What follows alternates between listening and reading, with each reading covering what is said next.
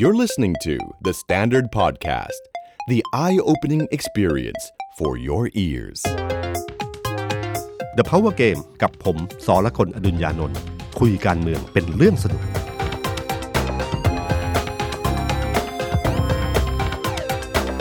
สวัสดีครับ ผมสอละคนอดุญญานนท์ครับ สวัสดีครับ ผมพลวุฒิสงสกุล content creator การเมือง The Standard ครับครับสวัสดีพี่ตุ้มครับ แล้วครับสวัสดีคุณผู้ฟังครับด้วยนะครับ พี่ตุ้มครับ ในช่วงสัปดาห์เนี้ยกระแสการเมืองที่ผมเห็นว่ามันแรงที่สุดในโลกโซเชียลเนี่ยมีอยู่2อย่างด้วยกันก็คือ อันแรกที่จะปฏิเสธไม่ได้คือ เพลงหนักแผ่นดิน เปิดประเด็นมาโดยท่านมันผู้บัญชาการทหารบก เป็นเพลงย้อนยุคมากครับนะครับพลเอกอภิรัตคงสมพงศ์เปิดประเด็นขึ้นมาดังกระหึ่มโซเชียลกับอีกอันหนึงเป็นควันหลง แต่เป็นควันหลงที่ควันแรงมากครับ ก็คือปรากฏการณ์ฟ้ารักพ่ออมหรือว่าพ่อของน้องฟ้าครับ แรงต่อเนื่องครับพี่ตุ้มอืมอย่าง The Standard เนี่ยเป็นสื่อที่วัยรุ่นติดตามเยอะครับ ผมสังเกตว่าข่าวทางการเมืองความเคลื่อนไหวทางการเมือง ซึ่งเราก็เสนอทุกพรรคนะฮะ แต่ว่าพรรคอนาคตใหม่ถ้ามีข่าวเกี่ยวกับคุณธนาธรเนี่ยเพจ The Standard จะมี content เนี่ยไปแบบก้าวกระโดดเลย คนเข้ามาดูเยอะมาก ใช่ฮะครับมันเป็นเป็นปรากฏการณ์ที่วัยรุ่นคลั่งใครเขามากจริงก็เมื่อสัปดาห์ที่แล้วครับ ก็ได้คุยเรื่องนี้ไว้นิดหนึ่งนะคครัรับบก็เล่าให้ให้ให้ทราบว่าปรากฏการณ์ธนาธรเนี่ยมันเริ่มมาเรื่อยๆนะแล้วก็จากเดิมที่มีกระแสอยู่แล้วทับสังเกตว่าทำโพลทุกโพลเนี่ยจะมีชื่อคุณธนาธรอยู่อันดับต้นๆครับๆต้นจนแบบน่าตกใจ แต่ตอนนั้นน่ะผมคิดว่าคนยังคงไม่ได้คิดว่าจะมาแรงขนาดนั้น แต่จนเมื่อเกิดปรากฏการณ์ฟ้ารักพ่อ คือมันเหมือนกับมีกระแสอยู่ในกลุ่มอยู่แล้ว แต่ใช่คนฮะไม่เห็นครัจบนพี่เมื่ตุ้อม จนเมื่อไปงานต่างๆ โดยเฉพาะงานของฟุตบอลเอ่อประเพณีจุฬาธรรมศาสตร์ใช่ฮะเพราะว่าครับผมก่อนหน้านี้ที่จะเกิดปรากฏการณ์ไอ้ฟ้ารักพ่อที่งานฟุตบอลประเพณีเนี่ยผมไปทำข่าวที่มสวครับมติชนเขาจัดเสวนาร่วมกับมสว ก็เชิญพักการเมืองต่างๆ ไปมีคุณอภิสิทธิ์คุณธนาธรทุกพักนะฮะไปกันหมดเขาแนะนำตัวพิธีกรแนะนำตัวคุณอภิสิทธิ์ก็แนะนำแนะนำคุณอภิสิทธิ์ก่อนครับวัยรุ่นก็เสียงกรี๊ดระดับหนึ่งผมก็เริ่มเอ้ย วัยรุ่นยุคนี้เขาสนใจการเมืองนะครับ แต่พอลำดับสุดท้ายเลยเพราะว่าเหมือนเขาเรียงตามตัวอักษรของพรรคอืมคุณธนาธรพอโฆษกแนะนำคุณธนาธรปุ๊บโอ้โห คือผมขนลุกเลยนะฮะครับมันเหมือนลักษณะศิลปินศิลปินเลยฮะอืมนี่ไม่ได้พูดตลกแบบไม่ได้เวอร์เลยคืออมเหมือนศิลปินดาราเลยอืมแล้วพอจบจบเสวนาเนี่ย คนยืนรอเพื่อจะเซลฟี่อืมธนาธรนอกห้องประชุมนั่นคือปรากฏการณ์ที่ที่ผมสังเกตเห็นก่อนที่ฟ้ารักพ่อจะ จะเกิดขึ้นครับ แล้วก็มันเหมือนอย่างนี้ครับ มันเหมือนศิลปินที่เขาเขามีเพลงมาก็ฮิตอยู่ แต่จนวันที่เขาปรากฏตัว หรือไปงานอีเวนต์เนี่ยครับพอเห็นคลื่นคนที่เห็นเนี่ยมันจะเป็นภาพที่เป็นรูปธรรมชัดเจนนะฮะ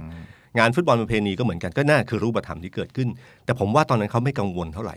จนเมื่อที่ผมเล่าเมื่อครั้งที่แล้วก็คือตอนดีเบตนะครับครับคลิปของธนาธรเนี่ยที่พูดเรื่องรัฐธรรมนูญอืมดีเบตปราที่กฏไทยรัฐใช่ไหมใช่ครับหนึ่งกระแสคำว่า คำว่าเอ่อคำว่าดีเอ่อคำว่าดีเบต หรือเลือกตั้งไทยรัฐอะไรทำนองเนี้ยครับครับขึ้นมาอันดับหนึ่งชนะรับแรปเปอร์ในวันนั้น ชนะเดอะแรปเปอร์ใช่ครับโอ้โหแล้วก็อันที่สองก็คือคลิปนั้นเนี่ยมีคนดูที่ผมบอกวันนั้นคือ 5 ล้านหนึ่งวันครับก่อนไปดู 5 ล้าน 8 ตอนนี้ไม่รู้อาจจะถึง 6 ล้าน 7 ล้านไปแล้วก็ได้ แต่ตัวเลขที่มันเห็นเนี่ยครับสมัยมันเป็นปรากฏการณ์แล้วก็วันนั้นธนาคุณธนาธรค่อนข้างเด่นในช่วงดีเบตครับ มันเป็นมวยห้าวอะครับมวยหนุ่มห้าวชกชกชกชกชกแล้วพอมีคุณไพบูลย์นิติตะวันเข้ามารับลูกด้วยเนี่ย มันก็เลยสนุกเป็นภาพบนจอก็สนุกขึ้นนะครับ นี่คือปรากฏการณ์ที่เกิดขึ้น หลังจากนั้นแน่นอนครับ การเมืองไทยเนี่ยถ้าใครโดดขึ้นมาครับจะเป็นเป้าอืมเสมอ โดนตีให้กดลงไปนิดนึง ใช่ปีเอ่อสัปดาห์ที่ผ่านมาน่าจะเป็นเรียกว่าคุณธนาธรเป็นหมู่บ้านกระสุนตกครับนะครับก็คือกระสุนทุกทั้งหลายตกมาที่นี่หมด เป็นการแจ้งเกิดของอาจารย์อเนกเหล่าธรรมทัศน์นะครับคืออาจารย์อเนกเนี่ยแม้ว่ากลุ่มของคนไม่ชอบคุณธนาธรจะรู้สึกยังไง แต่อาจารย์อเนกได้กลายเป็นผู้นำของกลุ่มหนึ่งที่ไม่พอใจคุณธนาธธนาธรรมันมีกลุ่มอีกกลุ่มหนึ่งฉะนั้นชื่ออาจารย์อเนกที่เคยแบบ โดนเบียดบังโดยคุณสุเทพเทือกสุบรรณเนี่ยก็เริ่มกลับขึ้นมาอีกครั้งหนึ่งครับ นี่คือภาพที่เกิดขึ้นเมื่อเมื่อสัปดาห์ที่แล้ว แต่ที่เราเห็นนะครับว่ากระแสที่โจมตีคุณธนาธรในโซเชียลมีเดียเนี่ยมันเป็นกระแสที่หัวข้อที่เขาเลือกมาใช้เนี่ยครับเป็นหัวข้อที่ไม่สามารถทำลายทาร์เก็ตกลุ่มนี้ได้ คือทาร์เก็ตกลุ่มระหว่างอายุ 18 ถึง 25 นี่มีประมาณ 8 ล้านคนอืมถ้าเราดูในเชิงโครงสร้างประชากรนะฮะก ลุ่มนี้มีประมาณ 14%ครับเอ่อเราลองนึกถึงภาพของคนที่อายุมาสัก 45 เป็นต้นไปนะครับ ซึ่งผมเออลองสอบถามคนใกล้ตัวก็ได้นะครับ คนกลุ่มนี้จะไม่ค่อยเปลี่ยนแปลงอืมคือเขาเคยเลือกใครเขาเลือกข้างไปแล้วว่าอยู่ฝั่งไหน อย่างดีก็เปลี่ยนพักแต่ไม่เปลี่ยนฝ่ายนะฮะแต่จะมีกลุ่มกลางๆ ซึ่งผมเชื่อว่าจะมีกลุ่มนี้อาจจะแปลเปลี่ยนได้บ้าง แต่กลุ่มใหม่เนี่ยครับที่น่าจับตามองมามองมากเพราะว่า 8 ล้านเสียงหรือ 14%เนี่ยมันมีความเปลี่ยนแปลงที่สามารถ ทำให้ฝ่ายใดฝ่ายหนึ่งชนะได้ครับแล้วบังเอิญคุณธนาธรเนี่ยอยู่ในกลุ่มนี้อืมนั่นคือที่มาของหมู่บ้านกระสุนตกเพราะเพราะว่าถ้าคำนวณคำนวณเล่นๆมีคนคำนวณแล้วผมว่าตัวเลขมันน่าสนใจคือว่าครับคนที่สิทธิ์เลือกตั้งครั้งแรกเนี่ยอายุ 18 ปีใช่ไหมฮะ18 ปีครับย้อนหลังไปเมื่อครั้งเลือกตั้งที่มีผลทางกฎหมายเมื่อปี 54 คือตอนนั้นเขาอายุ 10 ขวบครับ ส่วนคนที่มีสิทธิ์เลือกตั้งที่อายุมากที่สุดที่เป็นนิววอเตอร์เนี่ยตอนนี้อายุ 26อืม โอ้แกลบมันค่อนข้างที่จะว่างมากกว้างมาก แล้วเวลาคนยอะภาพมกประทับในใจคนเนยนะครับเขาไม่มีภาพเก่าครับเอ่อยกตัวอย่างง่ายๆ คุณนึกถึงคุณเนวินชิดชอบถูกต้องฮะคุณเนวินชิดชอบเนี่ยภาพของคุณเนวินสำหรับคนที่เคยอยู่ในติดตามข่าวสารการเมืองอายุประมาณสัก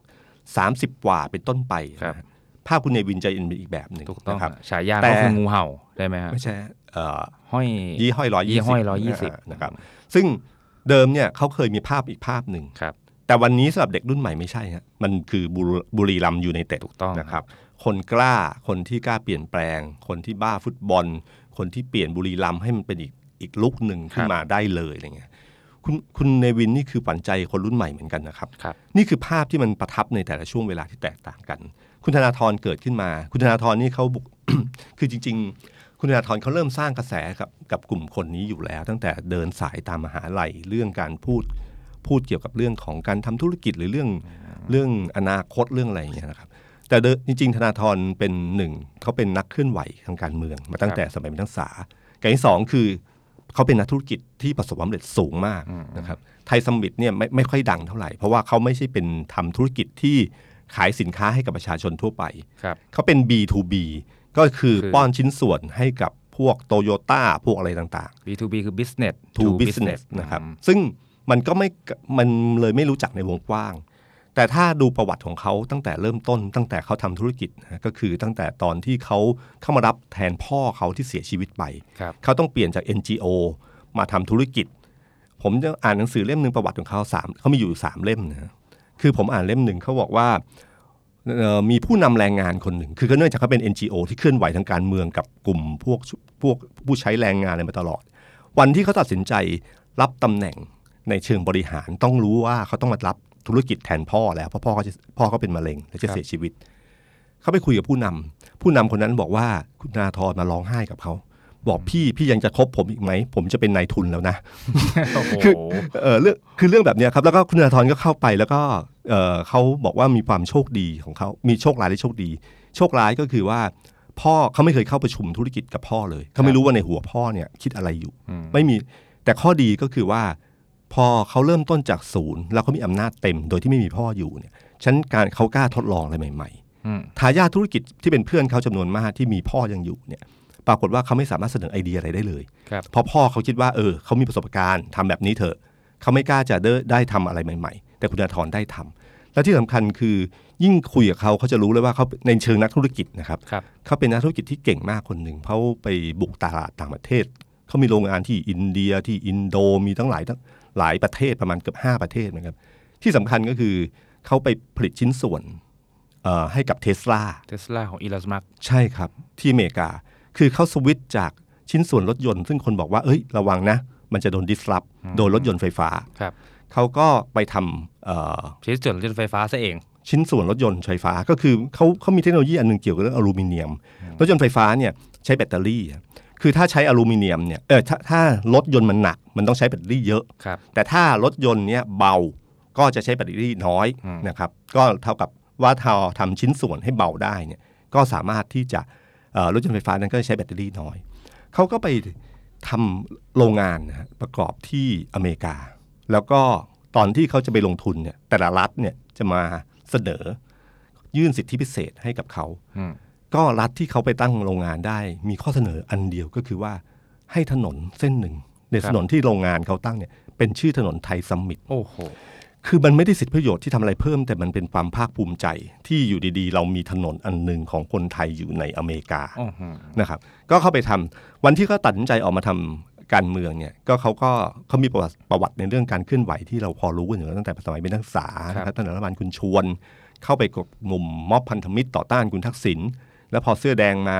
เอ่อเขาก็ไปอยู่ม็อบเสื้อแดงครับซึ่งจะมีจังหวะของเขาในการถอนตัวเอ่อซึ่งก็พอพอรู้กันอยู่ว่ามันเป็นอะไรบ้างนะครับ เขาก็มีประวัติความเคลื่อนไหวเขาอยู่แล้ว แล้วก็เขามีประวัติทางธุรกิจอยู่แล้ว แล้วก็ที่สำคัญคือเขาเป็นนักเอ่อเขาเรียกว่านักปีนเขา นักชอบคนออกชอบกำลังกายแบบชอบแอด adventure สุดใช่ครับ ชอบปีนเขาชอบไปอยู่ในเส้นขอบความเป็นกับความตาย นี่คือในเชิงการเมืองคนเนี้ยคือคนที่น่ากลัวที่สุดคนหนึ่ง เพราะว่าเขาเป็นคนชอบเขาเป็นคนกล้าเสี่ยง แล้วก็เขาเคยพายเรือข้ามอ่าวไทย คือนอกจากนั้นปีนปีนเขาอะไรพวกเนี้ยปะ พายเรือตัดอ่าวไทย ถ้าผมจะไม่ผิดจากพัทยาไปหัวหินๆผมนั่งเรือก็อ้วกแล้วฮะนั่นน่ะเขาเขาพายเรือคายักโอ้โหแล้วก็เขาก็มีโทรศัพท์อยู่สามเครื่อง เป็นโทรศัพท์ดาวเทียมอะครับแล้วไปกับเพื่อนสองคนครับ นั่นคือสิ่งที่เขาล้มเหลวเขาเพื่อนเขาอะถอนตัวกลับก่อน พอเพื่อนเขาถอนตัวกลับก่อนเขาเตรียมอาหารไว้สองวัน คือถ้ามุนไม่เจอใครสองวันเนี่ยเขาอยู่รอด แต่เขาลืมไปว่าเรือคายักนึกออกไหมว่ามันยาวๆครับ เวลาอาหารมันอยู่ข้างหน้าเนี่ยเขาไม่รู้ทำไง มันต้องมีอยู่สองอย่างคือหนึ่งเขาต้องลงจากเรือว่ายน้ำไปเอาอาหารที่อยู่ข้างหน้า กับสองเอื้อมตัวอะไรต่างๆเนี่ยซึ่งมันไม่ได้ สุดท้ายก็เลยโทรไปอะเรียกกลับ ก็จะมีคนมารับกลับ ปรากฏว่าหาพื้นหาที่ไม่เจอ ก็ปรากฏว่าล่องเรืออยู่อยู่คืนหนึ่งมั้งตอนเช้าถึงเจอบอกนั่นเป็นช่วงเวลาที่เขากลัวที่สุดในชีวิตอะไรเงี้ยแล้วก็เป็นความท้าทายว่าวันหนึ่งถึงเวลาเขาจะทำอีกอีกครั้งหนึ่งอืมนี่คือประวัติชีวิตของเขา ประวัติพี่ตุ้มเนี่ยดูจะ ดูจะมีข้อดีเยอะ ครับ แต่ว่าในโซเชียลครับพี่ตุ้มนี่ก็จะมีกลุ่มที่พี่ตุ้มบอกว่ากระสุนตกเนี่ยแกแหนละนำคืออาจารย์อเนกเนี่ยอาจจะไม่ได้แกนนำโดยการจัดตั้งนะครับเป็นแกนนำโดยธรรมชาติ เขาก็มีการทำเพจขึ้นมา แล้วก็มีข้อมูลเป็นประวัติคุณธนาธรในมุมที่อาจจะตรงข้ามกับที่พี่ตุ้มนำเสนอครับ พอสมควรผมขอไล่เป็นข้อๆที่คน่ารับสนใจนะครับพี่ตุ้ม เช่น คุณธนาธรเป็นนายทุนนิตยสารฟ้าเดียวกันอืมชัดเจนว่านิตยสารนี้เน้นการเผยแพร่เนื้อหาโจมตีต่อสถาบันครับนะฮะเรื่องที่สองปรากฏคลิปคุณธนาธรเคยร่วมชุมนุมกับคนเสื้อแดง อืมแล้วก็มีการพาดพิงถึงอาจารย์ปิยบุตรอืมหนึ่งในแกนนำพักนะครับว่าเป็นนักวิชาการที่เผยแพร่แนวคิด เกี่ยวกับเป็นปฏิปักษ์กับสถาบันนะฮะพักอนาคตใหม่ คนในพักยังขาดประสบการณ์อันนี้เอาข้อด้อยของพักมาโจมตีครับ แล้วก็มีการอ้างถึงบทสัมภาษณ์ต่างอ่าๆที่คุณธนาธรเขาเคยช่นพูดมีคำไว้ มีคำเพศว่าไม่ต้องหมอบกราบพระเจ้าองค์ไหนครับผมยกการกราบไหว้ผู้อาวุโสกิจกรรมที่แสดงความถึงความเป็นไทยทั้งหมดเศรษฐกิจพอเพียงเป็นวาทกรรมอย่างหนึ่งครับศาสนาไทยไม่เอ่อรัฐไทยไม่ควรอุปถัมภ์ศาสนาพุทธอะไรเงี้ยนะคครัรับบผมพิธีไหว้ครูเป็นพิธีกรรมที่ล้าหลังมากนะครับผมครับไอ้นี่คือที่เขาเขาโจมตีเขาโจมตีนะครับ ซึ่ง ก็เป็นเรื่องราวที่คุณพนาธรต้องชี้แจง การเมืองนี่นะครับสำคัญก็คือว่าพออะไรเกิดขึ้นมาเนี่ยอดีตจะโดนขุดคุย มันจะมีรอยกระเพื่อมของอดีตเนี่ยเกิดขึ้นทันทีที่เกิด ไม่ว่าคุณจะดังขึ้น หรือเกิดเหตุการณ์อะไรขึ้นเนี่ยรอยกระเพื่อมของอดีตมันจะออกมาทันทีนะฮะฝุ่นมันจะฟุ้งกระจาย ฝุ่นแห่งความทรงจำทั้งหลาย สิ่งบางสิ่งที่เราไม่เคยคิดว่าเราจะคือบางคนไม่รู้ว่าวันเราจะต้องเล่นการเมืองเขาก็อาจจะบางสิ่งบางอย่างเขาเป็นทัศนะในช่วงเวลานั้นไปครับเอ่อ ผมจำได้ผมเคยมีเพื่อนคนหนึ่งเป็นนักธุรกิจใหญ่มากคนหนึ่งผมก็ถามเฮ้ยจะเล่นการเมืองไหมบอกมีคนมาชวนไหมบอกโอ้ชวนเยอะเลย บอกเล่นป่ะไม่เล่นบอกทำไม ถามผมก็ถามเขาว่าทำไมเขาบอกว่ากูขอโทษนะครับเป็นภาษาเพื่อนก็คือครับกูกลัวรู้ประวัติที่กูไม่เคยรู้มาก่อน คือมันไม่ใช่ไม่คือใช่ที่ไม่ใช่ที่เคยมีแล้วลืมไปแล้ว ใช่ แต่มันหมายถึงว่าประวัติที่เขาตั้งเขา เขาแต่มแต่งขึ้นเอ่อแต้มขึ้นมาโดยที่เราไม่เคยแต่งเติมขึ้นมาแต่งเติมขึ้นมาแล้วเราไม่เฮ้ยเราเคยทำแบบนี้เมื่อไหร่ฮะอะไรประมาณเนี้ยครับการเมืองจะเป็นลักษณะนี้นะครัแต่บพี่ตุ้มครับข้อผมว่าข้อดีของคุณธนาธรที่มีที่มีน้องฟ้าเป็นเป็นเป็นฐานเสียงเนี่ยอืมคือกลุ่มคนวัยรุ่นเนี่ยเวลาเขาชอบใคร สังเกตจากดาราเกาหลี หรือว่าศิลปินอืมป๊อปสตาร์ของไทยเนี่ยถ้าเขาชอบใครเนี่ยแล้วมีคนมาโจมตีคนที่เขาชอบ เขาจะมีข้อมูล สนับสนุนครับแล้วก็ทำสวยด้วยทำข้อมูลขึ้นมาปกป้องให้ หรือบางทีเขาก็ตอบโต้ด้วยวิธีการแบบอารมณ์ดีไปครับไอเพจที่ที่อ่านผมผมอ่านเมื่อสักครู่เนี่ยนะฮะก็มีวัยรุ่นเขามาทำใช่ครับมาทำครอบขึ้นคมารอบอัอีกทีหนึ่งชี้แจงแทนเลย คุณธนาธรขึ้นเวทีต่างๆ ที่ผมติดตามความเคลื่อนไหวเนี่ยเขาหลีกเลี่ยงที่จะชี้แจงเท่าไหร่เขาบอกว่าเขาไม่สนใจการเมืองสากลแต่ว่าอืมน้องฟ้าเนี่ยทำให้ทำให้พ่อเลยครับครับ ก็คือจริงๆ เอ่อเรื่องราวต่างๆเนี่ยเอ่อถ้าคนรุ่นใหม่โดยทั่วไปพอเกิดอะไรขึ้นเนี่ยเขาจะเซิร์ชหาข้อมูลทันที เรื่องคำพวกนี้ให้สัมภาษณ์ที่ไหนข้อความเต็มๆเป็นยังไงเขาก็จะค้นหาข้อมูลขึ้นมาทันที ซึ่งปรากฏการณ์นี้ก็เห็นชัดว่าพอรุ่นใหม่มาเขาก็ค้นข้อมูลแล้วก็เสนอเข้ามา ที่สำคัญที่สุดก็คือว่า ผมว่าคนที่โจมตีคุณธนาธรเขาโจมตีในออกหมัดแบบเดียวกับที่เคยออกหมัดใส่คุณทักษิณยังไงครับพี่ตุ้มคือ มันเป็นประเด็นเหมือนกับเราลากไม้หน้าสามแล้วใต้ตีอะครับในประเด็นพวกนี้ซึ่งมันมีผลกับคนกลุ่ม อายุน่าจะประมาณ40 50 ขึ้นไปเนี่ยจะรับรู้กับเรื่องนี้แล้วไม่พอใจในมุมเรื่องนี้นะนึกนึกถึงว่าถ้าคนรุ่นใหญ่บอกว่าทำไมผู้หญิงคนนี้ใส่กระโปรงสั้น มันจะโดนใจคนคนรุ่นเดียวกันว่าเออไม่ค่อยเหมาะนะแต่งชุดนี้ไม่เหมาะ แต่ในมุมของวัยรุ่นอาจจะรู้สึกว่าเฮ้ยก็เหมาะสมดีแล้วนี่นาอ่านี่คือเออ พอเขาเล่นประเด็นนี้ไปเนี่ยปรากฏว่าประเด็นเหล่านั้นน่ะสำหรับผมนะผมรู้สึกว่ามันผิดกลุ่ม เพราะกลุ่มเนี้ยคุณธนาธรไม่ใช่ป๊อปสตาร์นะฮะไม่ใช่เป็นแบบหล่อๆสวยๆนะครับเขาเป็น rock star อ๋อ rock star ความหมายคือดิบๆ มีความเป็นขบถเอ่อธนาธรนี่เป็นเหมือนกับผู้นำนักศึกษาหรือผู้นำนักเรียนที่ประท้วงครูฝ่ายปกครองอะคือกฎกติกาเก่าๆแล้วไม่เห็นด้วยแล้วออกมาเป็น เขาจะเป็นฮีโร่ในกลุ่มนั้น ถ้าคุณบอกว่าเฮ้ยเถียงผู้ใหญ่ เด็กจะไม่รู้สึกว่าเถียงผู้ใหญ่เป็นเรื่องผิด เขารู้สึกว่าเฮ้ยดีจังเลยเป็นตัวแทนเราในการที่เถียงกับผู้ใหญ่ฉะนั้นประเด็นเหล่านี้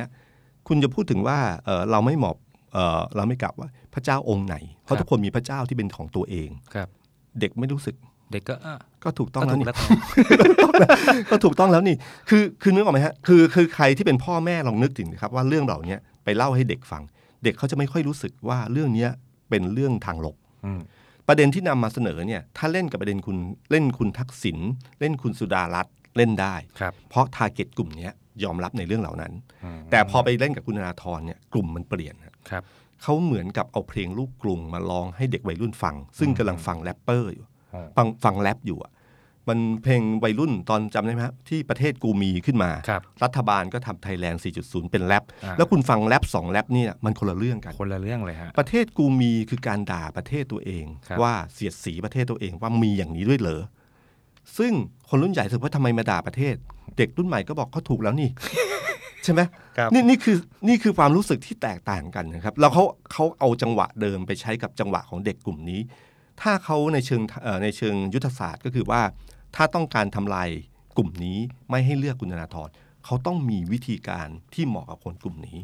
นำเสนอหรืออะไรก็ตามทีที่เหมาะกับคนกลุ่มนี้ แต่มันมันไม่ใช่ นี่เป็นช่วงนี้ชี้ช่องหรือเปล่าพี่ตุ้มแล้วแล้วอีกอันหนึ่งก็คือ เวลาเขาตอบโต้หรือเอาประเด็นที่มาโจมตีเนี่ยเขาจะเล่นประเด็นแบบดุดุๆหนักๆแต่สังเกตไหมครับว่า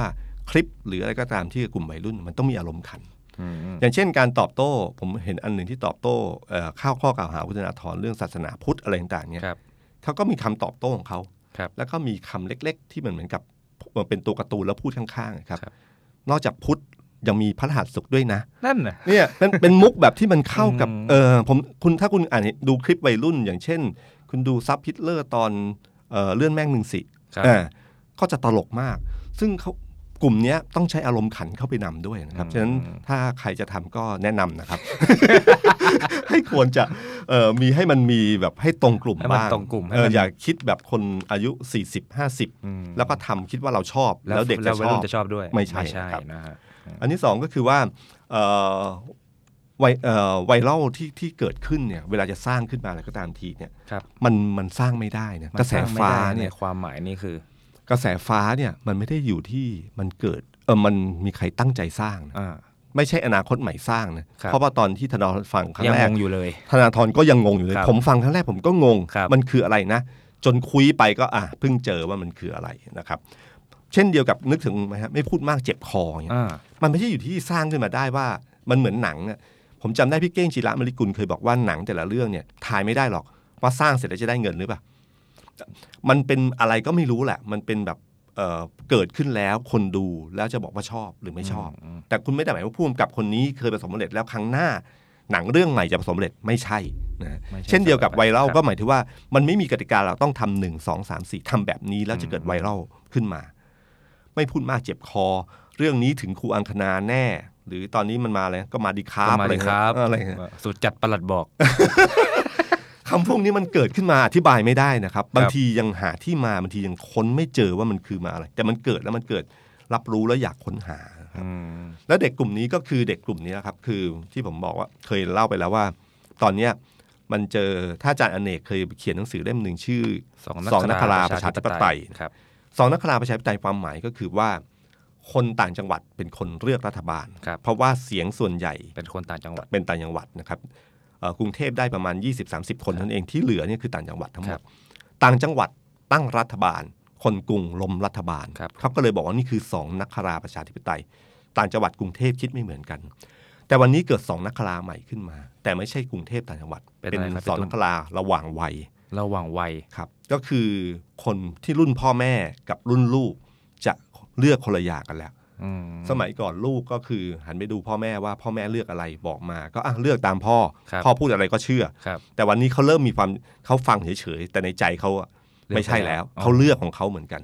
ซึ่งอาจจะไม่ใช่อนาคตใหม่ก็ได้นะอาจจะเป็นอาจารย์ชัดชาติก็ได้ อาจจะเป็นใครก็ตามคุณอภิสิทธิ์ก็ได้แล้วแต่เขาที่จะเลือกครับแต่เขามีความคิดของเขาอืมเองแล้วนะครับครับ แล้วก็อีกเรื่องหนึ่งที่ผมว่าเป็นเรื่องที่คุณธนาธรเนี่ยเอ่อจริง ๆ คุณธนาธรพูดคนแรก แล้วก็พักเพื่อไทย และพักอื่นๆก็มีพูดอยู่เหมือนกันครับคือเรื่องหมายเรื่องกองทัพครับแล้วโดยเฉพาะเรื่องการเกณฑ์ทหารยกเลิกเกณฑ์ทหารใช่ครัตับดงบกระทรวงกลาโหมอ่าแต่ยกเลิกการเกณฑ์ทหารเนี่ยโดนคนกลุ่ม 18ถึง20 มากเนี่ยโดนนี่คือหมายถึงโดนโดนใจใจมากโดนใจมาก เท่าที่ผมดูแล้วเนี่ยอันเนี้ยมีมาแน่นอนนะคครัรับบแล้วก็ปรากฏการณ์ของคุณธนาธรตั้งแต่ตั้งแต่แม้แม้ว่าโดนถล่มกระสุนตกไม่นานเนี่ยนะครับ แต่เพียงแต่ว่า มันก็มีการตอบโต้ แล้วสักพักหนึ่งผมว่าเรื่องนี้มันก็จะมีเรื่องใหม่เข้ามานะครับ แต่ปรากฏการณ์ที่เกิดขึ้นก็คือเอ่อคุณธนาธรเนี่ยมันเป็นเหมือนกับมีการบอกต่อในกลุ่มแล้วกระแสฟ้าไม่ได้อยู่ในกรุงเทพอย่างเดียวนะครับครับกระแสฟ้ารักพ่อไปอยู่ในต่างจังหวัดใช่แล้วฮะล่าสุดการไปที่ไหนนะที่สุภาคโขเหนือทัยเขาเปิดตัวผู้สมัครภาคครับเหนือ โอ้โห คือวัยรุ่นที่ต่างจังหวัดเนี่ยต้อนรับคุณธนาธรเต็มทุกคนยกโทรศัพท์ขึ้นมาอืมถ่ายรูปคุณธนาธรเสมือนว่าเป็น ดาราเซเลบไปแล้วนะฮะคือปรากฏการณ์ที่ที่ที่เห็นก็คือว่าถ้าเวลาใครไปฟังการปปราราศัศัยยใช่ไหมครับ มันจะมีปฏิกิริยาตอบคือคือคือเวลาคนนั่งฟังเนี่ยมันจะมีสองส่วนส่วนหนึ่งคือเกณฑ์เกณฑ์กันมาเกณฑ์ๆมาครับนะครับอันนี้พอรู้กันอยู่ อีกส่วนหนึ่งมาด้วยความด้วยอยากมาอะซึ่งปฏิกิริยามันต่างกันปฏิกิริยามันจะต่างกันอย่างผมเวลาผมสังเกตเวลาไปทำข่าวในพื้นที่หาเสียงเนยนะฮะลักษณะของ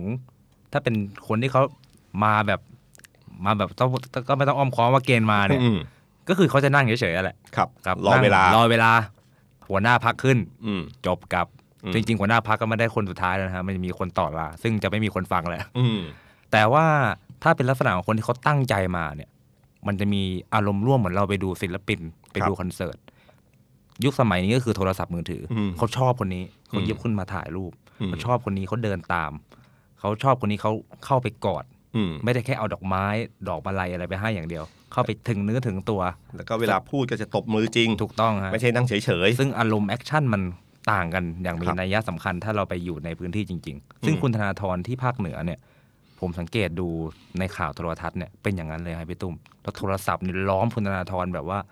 เหมือนเหมือนดาราเหมือนมาดาราเลย คือปะเอ่อคือถ้าเราดูใครตามดูคลิปของพรรคการเมืองต่างๆ เวลาไปหาเสียงต่างจังหวัดเราจะเห็นปฏิกิริยาอย่างคุณธนาธรช่วงก่อนๆไม่มีนะครับ ช่วงก่อนนี้ผมเห็นเดินไปแล้วก็ยังเฉยอืมๆไม่ค่อยมีเท่าไหร่ครับโดนสัมไม่รู้สึกกรี๊ดเท่าไหร่ครับใช่ครับ คุณธนาธรเองก็ขัดขัดเขินๆอยู่อ่าผมเพราะก็ไปไม่คุ้น ผมเคยไปเยาวราชกับกับคุณธนาธรครั้งแรกครับคุณธนาธรพาคุณแม่ไปด้วย โอ้โหพี่ตุ้มครับ ปรากฏว่าคุณแม่ธนาธรหาเสียงเก่งกว่าคุณธนาธรอีกอะคือคุณธนาธรไม่ช่วงแรกๆไม่เป็นเลย ต้องใช้คำนี้เลยนะฮะไม่เป็นเลย ไม่รู้จะเปิดประโยคสนทนายังไง เก่งบนเวทีเอาครับงี้ดีกว่า คืออมลงถนนเนี่ยอาจจะแบบ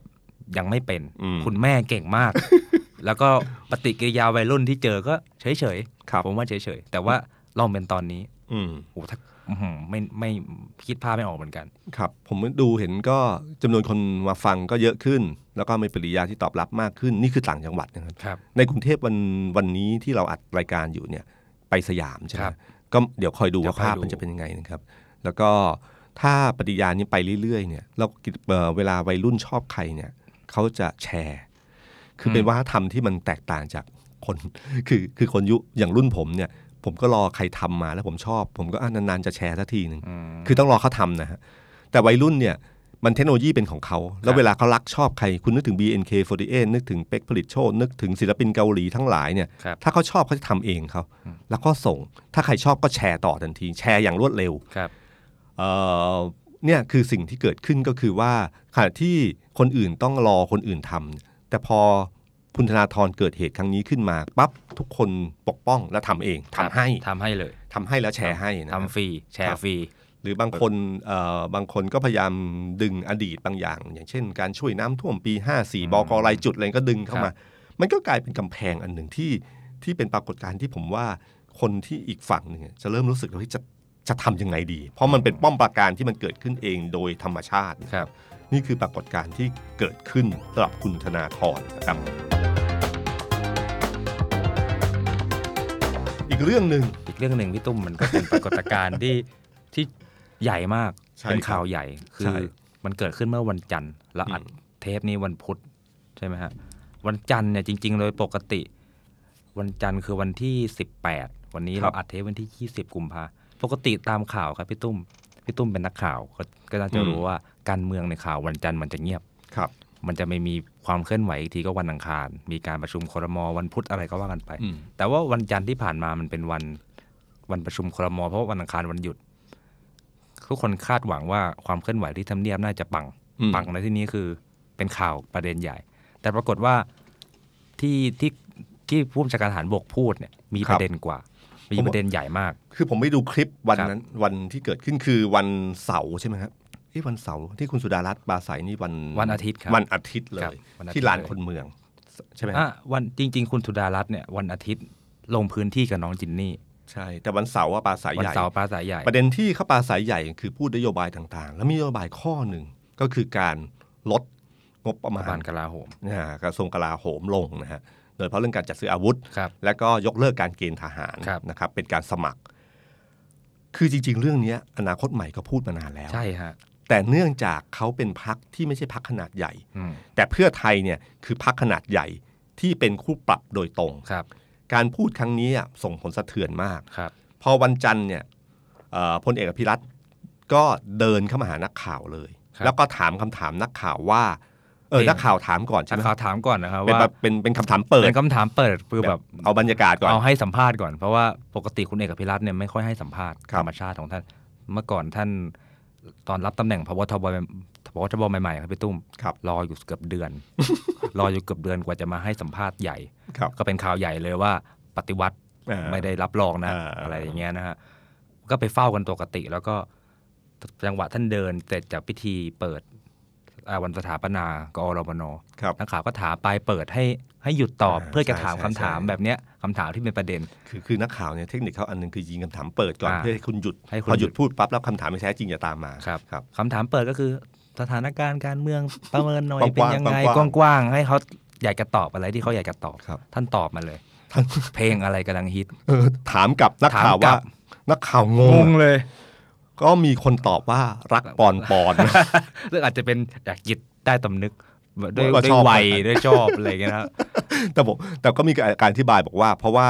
พลเอกพิรัตน์กับพลเอกประยุทธ์มันมีงานงานหนึ่งที่ไปเดินลุยฝนด้วยกัน ก็เลยบอกรักปอนปอนอะไรอย่างเงี้ยนะครับ แต่พบทบท่านสวนกลับมา ไม่ใช่ไม่ใช่ หนักแผ่นดินโอ้โหคนก็ตกใจเลยเฮ้ยหนักแผ่นดินฮะอะไรกันฮะฮะฮะฮะ ในคลิปจะเห็นเลยว่านักข่าวถามเพลงอะไรนะเพลงนะหนักแผ่นดินหนักแผ่นดินแล้ววิ่งตามเลยคราวนี้ไปตุ้มวิ่งตามนักเลยข่าวเออพลเอกพิรัตน์ก็เดินไปขึ้นรถครับนักข่าวก็วิ่งตาม แล้วก็ยิงคำถามที่เขาอยากถามจริง ๆ ก็ครับคือ มีความเห็นยังไงที่คุณสุดารัตน์พูดถึงเรื่องงบลดเอ่องบกลาโหมตัดงบกลาโหมเขาก็ตอบหันกลับไปตอบทันทีเลยบอกก็บอกให้ฟังเพลงนี้ไงหนักแผ่นดิน โอ้โห คือถ้าไม่มีประโยคที่สองพูดเพียงแค่หนักแผ่นดิน มันจะเป็นปริศนาธรรมที่มันสามารถตีความอะไรได้ แต่พอเอาคำนี้มาย้ำกับคำถามที่เรื่องคุณสุดารัตน์ขึ้นมาปุ๊บมันก็รู้เลยว่าเรื่องนี้คือการตอบโต้เรื่องนี้ครับนะครับ จากนั้นก็เริ่มสั่งสถานีวิทยุให้ถ่ายเอ่อให้ให้เพลงครับเปิดเพลงนี้ แต่สักพักหนึ่งพอเริ่มกระแสไม่ดีปั๊บก็เลยปิดก็เลยปิดนะครับก็เอาแค่ เอาแค่ภายในวงเฉยๆนะครับล่าสุดวันนี้ที่เรากำลังจัดรายการมีเวอร์ชันอะคูสติกนะครับพี่ตุ้มเปิดเสียงตามสายที่กองทัพบกครับ แต่สิ่งที่ที่ตามมาก็คืออะไรไหมครับ คือเออก่อนที่จะเข้าเรื่องสิ่งที่ตามมาก็คือว่าเขาถ้าสมัยก่อนนะครับเขาพูดถึงเพลงหนักแผ่นดิน แล้วสถานีวิทยุกองทัพบบกทั้งบทเปิดเพลงแผ่นหนักแผ่นดินจะมีผลมาก เพราะคนฟังวิทยุเยอะอืม แต่วันนี้เปิดไปก็เท่านั้นครับเพราะว่า คน วิทยุนี่น่าจะเป็นสื่อที่ไปก่อนอันอื่นแล้ว ใน Facebook ผมมีเพื่อนแซวว่า อ๋อ ท่านให้เปิดวิทยุ แต่ว่าครัผบมฟัง Spotify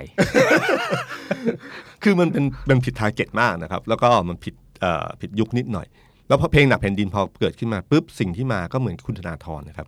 รอยกระเพื่อมของอดีตมันก็เลยเกิดขึ้นอืมมีการเอาข้อมูลเก่าๆคุยขึ้นมา เพราะเพลงหนักแผ่นดินเนี่ย เป็นเพลงที่เกิดขึ้นเมื่อประมาณปี 1718ครับหนึ่งแปดครับก่อนเหตุการณ์เออเป็นหนึ่งแปดก่อนเหตุการณ์หกตุปีลาหกตุลาหนึ่งเก้าครับนะครับ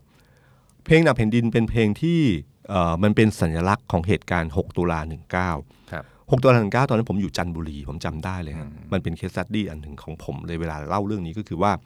ผมอยู่จันทบุรีอยู่มัธยมต้น เชื่อไหมครับด้วยสื่อที่กระหน่ำเข้ามาไม่ว่าดาวสยามไม่ว่าหนังสือพิมพ์ดาวสยามหรือสื่ออะไรต่างๆเข้ามา ผมเกลียดนักศึกษาน่าดูเลยอืมผมรู้สึกว่านักศึกษาคือคอมมิวนิสต์ครับผมรู้สึกว่านักศึกษาเนี่ยคือตอนสมัยนั้นเนี่ยคอมมิวนิสต์มันเริ่มมาจาก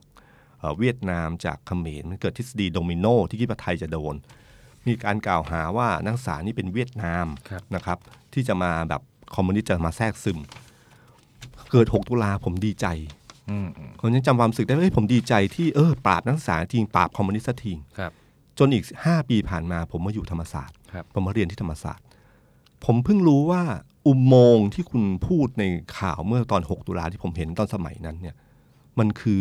มันคือไอ้ระบายลุเอ่อระบายน้ำธรรมดา อุโมงค์ระบายน้ำธรรมดา ห้องใต้เอ่อดินหรืออะไรต่างๆเนี่ยผมเลยรู้ว่าเนี่ยการโฆษณาชวนเชื่อมีผลมากครับมันมีผลจนขนาดทำให้ผมอยู่ต่างจังหวัดอยู่ในวัยนั้นเนี่ยผมรู้สึกอีกแบบหนึ่งจนเมื่อผมเข้ามาธรรมศาสตร์เนี่ยมันมาอีกแบบแบบหนึ่งหกตุลาคมเนี่ยมันเป็นเหตุการณ์ที่ ที่โหดร้ายมากเลยมันไม่ใช่การล้อมมันไม่ใช่การล้อมปราบนะมันเป็นการสังหารหมู่ ภาพที่คุณเห็นถ้าคนรุ่นใหม่นึกภาพไม่ออก ให้นึกดูเอ่อให้ไปดูมิวสิกวิดีโอของประเทศกรุงมี ภาพของการแฝนคอแล้วเอาเก้าอี้ตี นั่นคือเหตุการณ์ 6 ตุลาคมครับ คุณเคยนึกไหมว่าคนไทยเคยฆ่าคนไทย ด้วยการเอาคนนั้นลากแหวนคอที่ต้นมะขามริมสนามหลวง เอาไม้เอาเก้าอี้ตี แล้วมีคนมุงรอบๆ ตบมือด้วยความยินดีครับ เห็นภาพตำรวจที่สูบบุหรี่ด้วยความสบายใจแล้วยิงปืนเข้าไปในธรรมศาสตร์ ผู้หญิงนักศึกษาสมัยนั้นก็โดนถอดเสื้อหรือแต่เสื้อชั้นใน แล้วก็นอนอยู่ตรงสนาม นี่คือภาพที่เกิดขึ้นในเหตุการณ์ มันเป็นเหตุการณ์ที่เลวร้ายมากครับแล้วมันยากที่ลบเลือน คือแผลร่างกายมันลบเลือนได้เร็วนะ แต่แผลในใจนี่มันนานมาก เหตุการณ์เนี้ยทำให้นักศึกษาเนี่ย เข้าป่าไปประมาณ 2,000 คน คุณคิดดูระดับมันสมองของประเทศเนี่ยเข้าป่า คนคนหนึ่งก็คืออาจารย์อเนกเหล่าธรรมทัศน์อาจารย์อเนกที่ตอนต้นเราพูดว่าเป็นครับเป็นคนที่ปลุกเรื่องทุนธนาธรเนี่ยฮะครับอาจารย์อเนกนี่เป็นเอ่อเป็นนายกอบจในรุ่นนั้นอบจคือจุฬาที่จุฬาครับ แล้วก็เข้าป่าไปที่พัทลุง แล้วก็ไปอยู่ที่จังหวัดน่านแล้วไปอีกจังหวัดหนึ่งเนี่ยก็อยู่ประมาณปีสองปีเอ่อ ช่วงนั้นเนี่ยมีหนังสือเล่มหนึ่งของคุณชวนหลีกภัย ชื่อหนังสือเย็นลมป่า คุณชวนหลีกภัย คุณเชื่อไหมครับ ในพศนั้นเนี่ยหกตุลาหนึ่งเก้าคุณชวนเป็นเอ่อเป็นรัฐบาลของพรรคประชาธิปัตย์คุณชวนหลีกภัยเป็นหนึ่งในรัฐมนตรีหคนุ่รับมที่โดนกล่าวหาว่าเป็นคอมมิวนิสต์คุณชวนนี่เคยโดนกล่าวหาว่าเป็นคอมมิวนิสต์นะครับกับคุณสุรินทร์มาสติดและคุณดำรงรัฐพิพัฒน์นะครับสามคน คุณชวนมีคนชวนเข้าป่า แต่แกไม่เข้า แกสู้ต่อในแนวทางของคุณชวน แล้วก็ปรากฏว่าคุณชวนเขียนหนังสือเย็นลมป่า ซึ่งเล่าเหตุการณ์ที่เกิดขึ้นที่จังหวัดตรังของเขาว่ามันเกิดอะไรขึ้น คอมมิวนิสต์เจ้าหน้าที่รัฐมันเกิดกระแสความสูญเสียอะไรเกิดขึ้นนะมันมีคนจำนวนมากเลยนะครับ ที่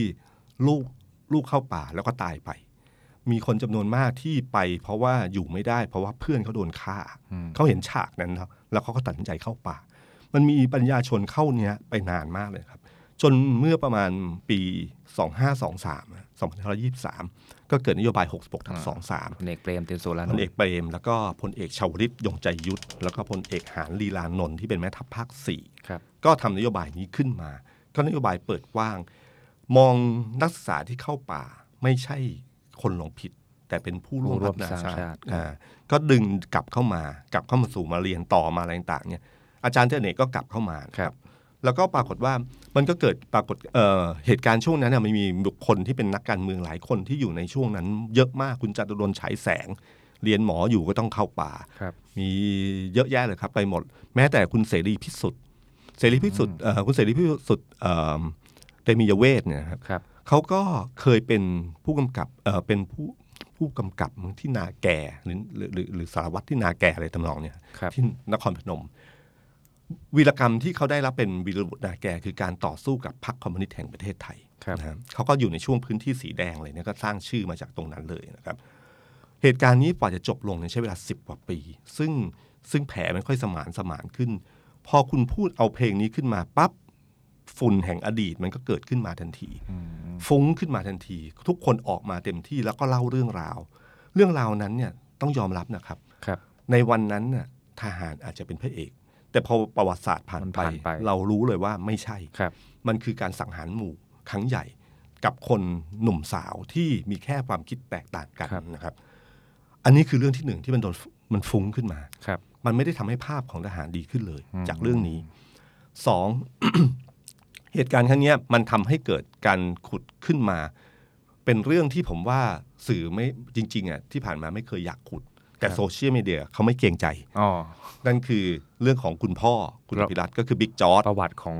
พลเอกของสมพลเอกาสุนทรคงสมพงศ์ครับซึ่งเป็นพ่อของครับท่านผู้บัญชาการทหารบกคนปัจจุบัน เขาเป็นผู้นำของรอสชในการรับอาหารเมื่อปีเอ่อเมื่อ 23 กุมภาพันธ์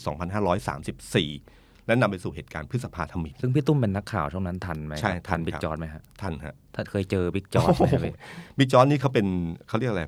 เอ่อเขา เขาบุกนี่คือใส่เสื้อคับอ่าคับในมากฮะในแบบบนเสื้อฟิตในพลเสื้อคับเลยก็คือแบบแบบเป๊ะอะครับครับ คือถ้าชูมือแรงๆเนี่ยมีสิทธิ์เอ่อมีสิทธิ์ขาดอะไรเงี้ยนะฮะเขามีบุคลิกอันหนึงเขามีเอ่อสโลแกนประจำตัวเขาคือไม่ฆ่าน้องไม่ฟ้องนายไม่ขายเพื่อนโอ้โหเพื่อนนะฮะที่น่าคบมากเป็นเป็นคนหนึ่งที่มีคนพูดกันแม้แต่ผมก็เคยบอกว่าเฮ้ยในชีวิตหนึ่งอะถ้ามีเพื่อนคนหนึ่งอะให้มีเพื่อนแบบบิ๊กจ๊อด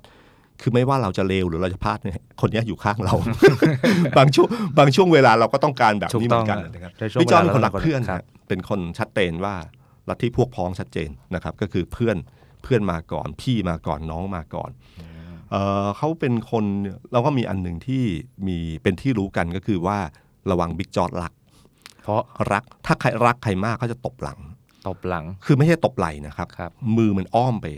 มันไปทั้งแบบป้าบอะ ไปตบหลังเนี่ยครับคือรักมากคือคือเป็นการแสดงความรักของบิ๊กจอร์ดก็คือเจอใครก็จะตบหลังป้าบป้าบผมเคยเจอหนหนึ่งก็ก็โอเคฮะก็โอเคก็ก็สุดเล็กน้อยนะฮะก็ก็ก็จะอย่างเงี้ยฮะจะตบหลังจะตบหลัง แล้วก็เอ่อเป็นคนที่ผมว่าสำหรับวงการเอ่อวงการการเมืองยุคนั้นจะรู้ว่าบิ๊กจอร์ดคือเพื่อนเขาเขาอยู่จปรหนึ่งรุ่นเดียวกับกับคุณบิ๊กจิ๋วเป็นเพื่อนร่วมรุ่นที่รักกันมากพลเอกชาวลิตยงใจยุทธ พลเอกชาวลิตยงใจยุทธเนี่ยสมัยพลเอกเปรมเนี่ยเขาจะมีนายทหารการเมืองอยู่สองสามคนครับคนหนึ่งคือบิ๊กหมงพลเอกเอ่อมงคลอมพรพิสิทธิ์นะฮะเป็นทศประจำตัวของป่าเปรม อีกคนหนึ่งคือบิ๊กจิ๋วคนนี้จะเดินเกมการเมืองหลาย ๆ เรื่องนะครับ ที่เป็นในเดินเกมการเมืองรัฐสภา ตอนนั้นตอนนั้นเป็นเรื่องเอ่อประชาธิปไตยครึ่งใบครับทหารยังมีบทบาททางการเมืองสูงในการเคลื่อนไหวต่าง ๆ อะไรต่าง ๆ เนี่ยนะครับเอ่อส่วนบิ๊กจอร์ดเนี่ยจะเป็นคนหนึ่งที่ที่ ที่เป็นเพื่อนบิ๊กจิ๋วครับเวลาจะให้เขากระทืบเท้าเรื่องอะไรเนี่ยคือให้ทหารกระทืบเท้าเสียงดังขึ้นมาเรื่องอะไรแสดงปฏิกิริยาไม่พอใจจะผ่านบิ๊กจอร์ดเป็นประจำเพราะบิ๊กจอร์ดเนี่ยเป็นคนที่แบบชัดเจนโผงผาง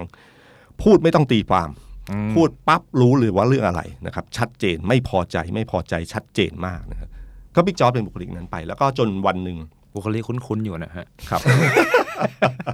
แล้วก็จนจนเกิดการเหตุการณ์รัฐประหารขึ้นมา รัฐประหารครั้งนั้นเนี่ย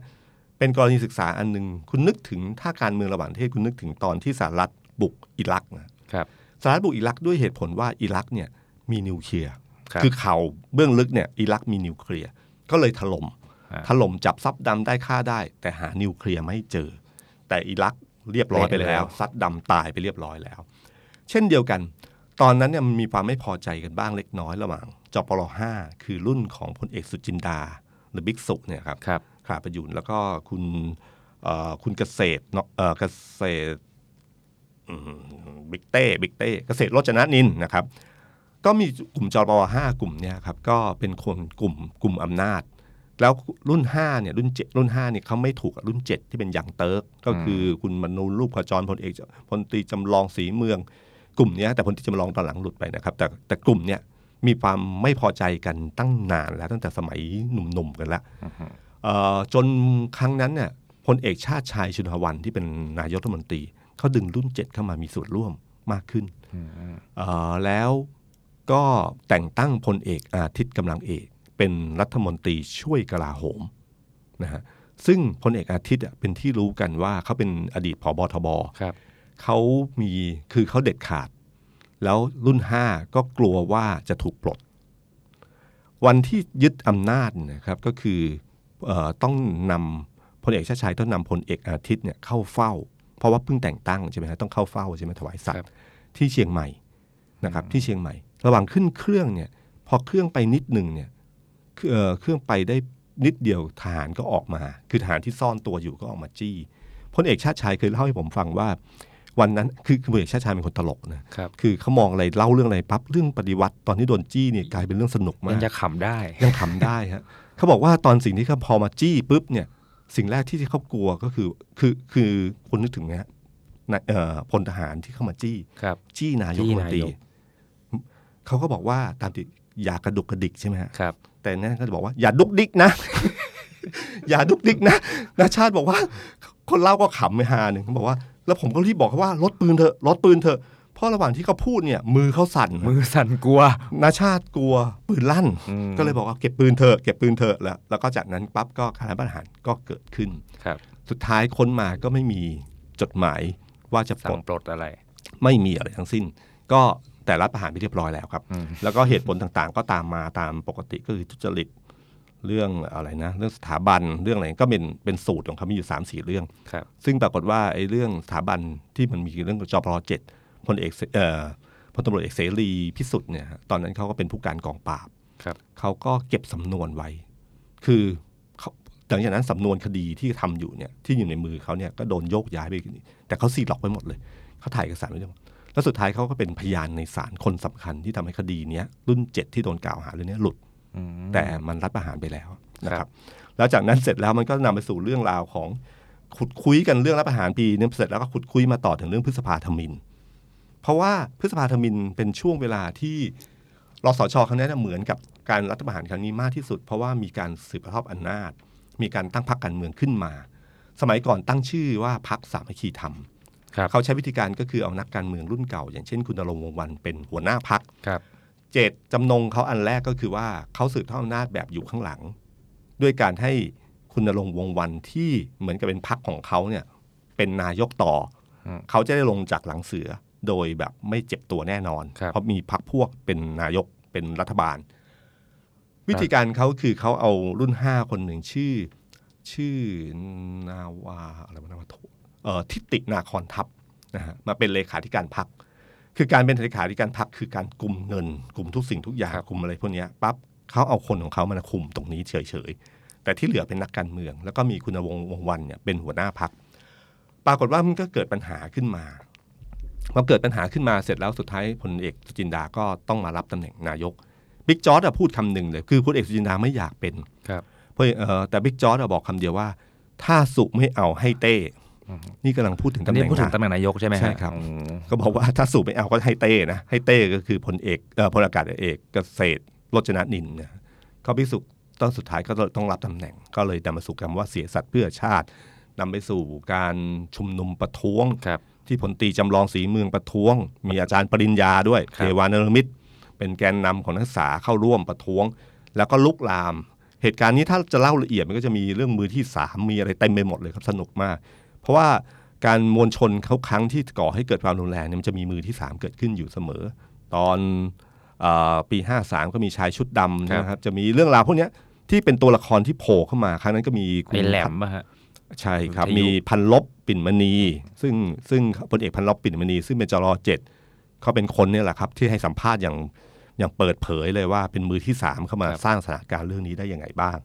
นี่คือเรื่องราวที่เกิดโดนขุดคุยเป็นเรื่องที่สองนะฮะอืมซึ่งถามว่าเป็นเรื่องที่ดีกับทหารไหมไม่น่าดีไม่น่าจะฮใช่ครับ แล้วสุดท้ายก็คือเรื่องที่สามซึ่งผมว่าเป็นเรื่องส่วนตัวครับแต่มันมีผลกระทบกับกับประชาชนอยู่ แล้วก็นั่นอยู่ก็คือเรื่องของมรดกอืม นะฮะสี่พันล้านสี่พันล้านที่โดนคุยขึ้นมา ซึ่งเรื่องพวกนี้ตามติสื่อจะไม่ค่อยที่ผ่านมาไม่ค่อยเล่นใช่ครับเพราะเขารู้สึกว่าเออมันเป็นมันไม่ใช่เรื่องของ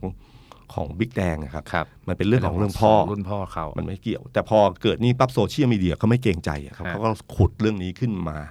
มันมีเรื่องของการมรดกจำนวนนี้แล้วก็มีการฟ้องร้อง เพราะว่าเอ่อคุณแม่ระหว่างภรรยาหลวง ซึ่งเป็นคุณครับแม่ของของพลเอกอภิรัตน์ครับกับ ภรรยาอีกท่านหนึ่ง ก็ฟ้องร้องแบ่งเงินสี่พันล้าน รู้สึกมีการตั้งกรรมาธิการวุฒิสภาตรวจสอบใช่ครับที่มาเป็นข่าวใหญ่โตมากในช่วงนั้น ใช่ครับ แล้วก็ตัวเลขที่มันมาตัวเลขมัน 3,900 เท่าไหร่มัน 71หรือเท่า17 หรือ 17เป็นจำไม่จำตัวเลขแน่ ๆ ไม่ได้ แต่มีตัวเลขที่แบบน่าสนใจหลายอันอย่างเช่นมีเงินฝากอยู่ที่ลอนดอนอยู่ 70 ล้านอืมจากการขายบ้าน มีเงินหมุนเวียนอยู่ 2,500 ล้านอะไรอย่างเงี้ยก็นำมาสู่การขุดเรื่องนี้ขึ้นมา พอขุดเรื่องนี้ขึ้นมาก็มีการตั้งคำถามว่าอ้าว ทำเป็นทหารทำไมมีเงินได้ตั้งเท่านี้ครับ แล้วก็อย่างเช่นที่ผมบอกครับ พอคนรุ่นใหม่ตั้งเนี่ยมันจะตั้งแบบมุมอารมณ์ขัน ประเภทว่าคำนวณดูแล้วมีเงินเท่านี้ต้องใช้เวลากี่ปีถึงเก็บสะสมได้เท่านี้อะไรเงี้ยมมุกต่างๆ ก็เริ่มมา ซึ่งมันก็ไม่ใช่เป็นผลดีกับอันนี้เลยครับครับ การโยนระเบิดเอ่อลูกนี้ลูกนี้ขึ้นมาระเบิดหนักแผ่นดินขึ้นมามันคือโยนระเบิดขึ้นมาปึ้งขึ้นมา แล้วก็ตกใส่เท้าตัวเอง เด้งมาโดนเท้าตัวเองใช่ครับ แล้วก็ที่น่าสังเกตก็คือว่าถ้ากระแสเรื่องนี้มันยังไปเรื่อยๆเนี่ย สักพักหนึ่งผมจะมีเชื่อว่าจะมีเกมเปลี่ยนทางไฟ เกมเปลี่ยนมันจะมีข่าวอะไรใหม่ ๆ ขึ้นมา สักคันหนึ่งที่มากลบอันนี้ให้ได้ เหมือนตอนที่เพียงพร้ำหนักๆก็จะมีคลิป คุณวัฒนาอะไรโผล่ขึ้นมา มันจะมีอะไรแบบเนี้ยครับ มันจะมีเป็นเกมการเมืองปกติก็รอดูแล้วกันนะครับ แต่ประเด็นที่น่าสนใจก็คือเรื่องของการการตัดงบกองทัพครับซึ่งเป็นข้อเสนอที่ผมว่าเป็นหมัดที่หนักมาก แล้วปรากฏว่า แนวคิดนี้มันเป็นฝั่งเนี้ยคิดเหมือนกันหมดนะครับพักอนาคตใหม่ก็พูดอันนี้ใช่ไหมครับจริงๆประชาธิปัตย์เขาก็พูดนะฮะกลุ่มนิวเดมเขาก็พูดเหมือนกัเอนอใช่ใช่ฮะคุณคไอรับติมก็ออกมาคุณไอติมเนี่ยเขาเคยเป็นทหารเกณฑ์ด้วย เขาก็ออกมาเปิดประเด็น ในช่วงเวลาใกล้เคียงกับพรรคอนาคตใหม่ด้วยครับซ้ำนะฮะแต่ว่าอย่างที่พี่ตุ้มบอกว่าพอพรรคเพื่อไทยพูดเนี่ยเสียงมันดังขึ้นมาทันทีมันกลายเป็นพาดหัวหน้าหนึ่งหนังสือพิมพ์ขึ้นมาทันที ซึ่งการตัดงบกองทัพจริง ๆ คือ ตัวเลขงบมันขึ้นมาจากตอนเมื่อปี 57 ปี 57 ประมาณแสนแปดนะฮะครับหนึ่งแสนแปดพันล้านเออแปดหมื่นล้าน พอปี 62เนี่ยเป็น2องแสนสองหมื่นล้านนะฮะซึ่งก็เพิ่มขึ้นมา 4 0,000ื่นหรือจริงๆ ถ้าดูจาก 57ถึง62 ก็ขึ้นขึ้น 20%ถ้าตัด 10%ก็คือกลับไปอยู่ประมาณปี 58 59ครับคือตัวเลขก็ไม่ได้นั่นไป แต่ก็โอเคก็มีพูดถึงเรื่องการตัดงบว่าที่คุณสุดารัตน์ออกมาชน ครับซึ่งผมก็ตอนแรกผมก็นึกไม่ถึงว่าจะออกมาชนแรงขนาดนี้นะครับ ก็ออกมาชนค่อนข้างแรง แล้วก็ใช้ใช้ใช้สำนวนภาษาที่ผมว่าค่อนข้างคมคายและหนักหน่วงอยู่ทีเดียวครับแล้วก็อธิบายว่างบที่ตัดเนี่ยมันมันตัดงบอาวุธอะไรเงี้ยนะครับอืมคือเขาแค่ตัดงบประมาณการซื้ออาวุธ ไม่ได้จะไปตัดเงินสวัสดิการค่าใช้จ่ายของนายทหาร หรือว่าทหารชั้นผู้น้อย ใช่ครับ ก็พยายามชี้แจงเรื่องนี้ขึ้นมา ก็กลายเป็นประเด็นใหญ่เรื่องหนึ่งนะครับครับแล้วก็ผมคิดว่า เรื่องนี้ถ้ายังมีการพูดกันไปเรื่อยๆ เรื่องนี้จะยาวอืมเพราะว่าพลเอกอภิรัตน์ได้กลายมาเป็นคู่คู่ต่อสู้หรือคู่ขัดแย้งไปแล้วนะครับ แม้ว่าพลเอกประยุทธ์ก็พยายามจะจะตีกันไม่ให้โดน แต่มันไปแล้วนะแล้วเรื่องเนี้ยผมว่ามันน่ามันจะมีการคุยกันไปเรื่อยๆ แล้วก็อืมแล้วก็บางทีเนี่ยครับ ผมว่าถ้ามองมันแบบดีๆนี่มองแบบใช้ความคิดสร้างสรรค์ยังไงครับพี่ตุ้มคือ จริงๆการตัดเอ่อการการตัดงบเรื่องอาวุธเนี่ยนะเราจริง ๆ เราสามารถได้อาวุธโดยที่เราไม่ใช้เงินน้อยลงได้ เพียงใช้ศักยภาพของผู้นำทางด้านการทหารนะครับ ที่เขามีอยู่แล้วยังไงฮะเนี่ยคือให้ถ้าถ้าสมมติคุณคิดดูนะครับเอ่อเราถ้าเราเปลี่ยนจากซื้อมาเป็นยืมอะคือจากซื้อเรือดำน้ำเราเป็นยืมเรือดำน้ำเราเคยยืมนาฬิกาได้ เราก็ยืมเรือดำน้ำมา ประหยัดงบไปเยอะเลยนะฮะ ยืมอาวุธ ยืมรถถังยืมอะไรต่างเนี่ยมันจะประหยัดงบได้อย่างโมโหลาน เพียงใช้ศักยภาพที่เขามีอยู่และให้เกิดประโยชน์สูงสุด สวัสดีครับ The Standard Podcast เปิดหู เปิดตา เปิดใจ เปิดโลก